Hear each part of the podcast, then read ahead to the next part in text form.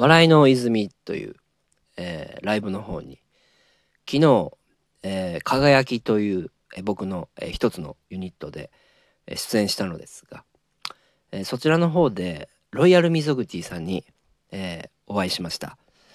えー彼のやっているティータイムというトークライブなのですが、前回、えーゼロだという話をこのラジオで、えーしましたが、えー前回だけではありませんでした。あの、2回連続で、えーお客さんゼロだったそうです。いや、まあ、あのーひどい話ですよね。えー彼にね、あの、しつこくそのことをね、あのいじり倒そうとしたらね、ちょっとあの、ガチ気味で、えー反応してきたので、さすがに、あの、これ悪いなと思って、やめときました。はい。えーさあ、始まりました。えー、クラスミの、えー陰謀論ラジオ。ということでね、えーっと、今日これは63回目かな。うん。えー7月の2日、えー花金ですね。花金。えー今、昼に、ちょっとね、えー撮っておるんですけども。はい。えー、っと、まあ、今日もね、えー煉獄というライブに、えー出演するのですがね、うん、まあ、これからいろいろ、えーまあ、準備するわけなんですけども、うん、今朝ね、ちょっとまあ、辛いことはありましてね、うん、あの、えー僕の、まあ、母親じゃないんですけど、母親とまあ仲良くしていたねあの同級生の方。えーまあ、僕もねあのめちゃくちゃ仲良くて LINE とかもしててまあ田舎に帰った時は必ず、まあ、お会いしてた人でねまあ小さい時からよく僕のこと知っててね。うんあのよくしてくれた方なんですけどね、うん、お亡くなりになったんですね。うん。いやこれはねちょっとあの本当にうんすいません。ショックだなと、えーいうことでね。いや今朝まあそういうね連絡があったもんでね。まあ本当びっくりしたんですけども、うん、やっぱあの、うん、辛いですよね。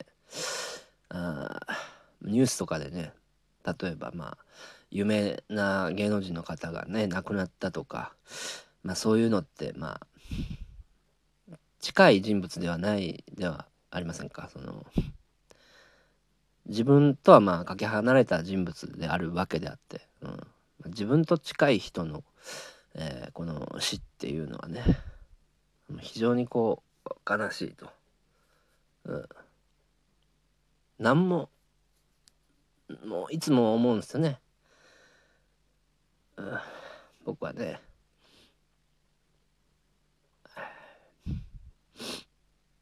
何もできないなと。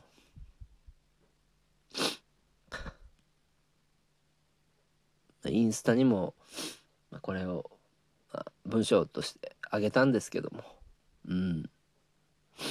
本当にこう身近な人亡くなった時ってね必ずこう後悔しているんですよね。気持ちとしてはね。ただもう本当に雨をね殴ってるような気持ちでしかないんですよね。うん。何もできないからね。すいません。でもこううんそういうね自分がこう情けなくね思ってしまうわけですよマジでうん本当にいやもうマジで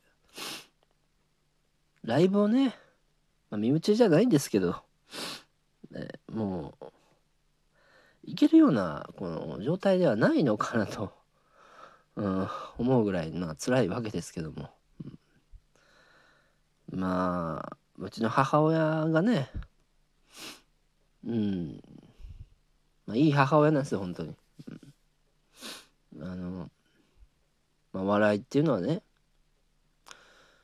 うん言ったら昔なんか、まあ、僕がこう生まれる前にね母親もまあなんかいろいろ大変なことがあってねうんなんかそのまあ深くは言えないんですけどね 家のことなんでまあ僕がそうあの中に、うん、いる前、まあ、母親19とか18ぐらいの時にねまあいろいろまあ親戚に大変なことがあって、ねまあ、お金が必要でまあいろいろその海外に、えーまあ、持っていく時にねなんかその、えー、ついでにねあのお笑いのライブをなんか気晴らしに見に行ったそうなんですね。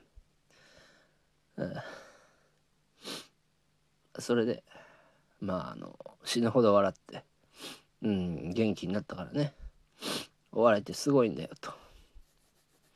いう話をまあ今日の電話でしてくれましてね。うん、かお笑いってねほんとすごいんだなと。思いましたね。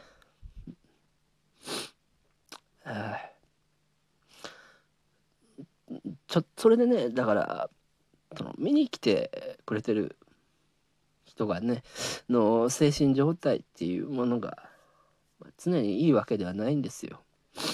うん、それでだからすごいもう精神状態もすごいね不安定でもやべえなねもうこの人うん。死にそうだなってね人もねでいるかもしれないんで、うん、こっちもこっちでねもう何て言いますかねちょっとぐらいもう命かけてもいいのかなと。思いましたね。うん。いつも本気でやってるんですけど、うん、そういうもうことじゃなくてね。うん。とにかくねもうこうそういうあのー、暗い状態とか吹き飛ばせてねその人の人生も明るくなるんだなと思ったらね、うん、本当に我々はもっと、うん、頑張らないといけないなと。なんか心からねそう思いましたね。うん。だから僕もねライブ出ますよ今日は。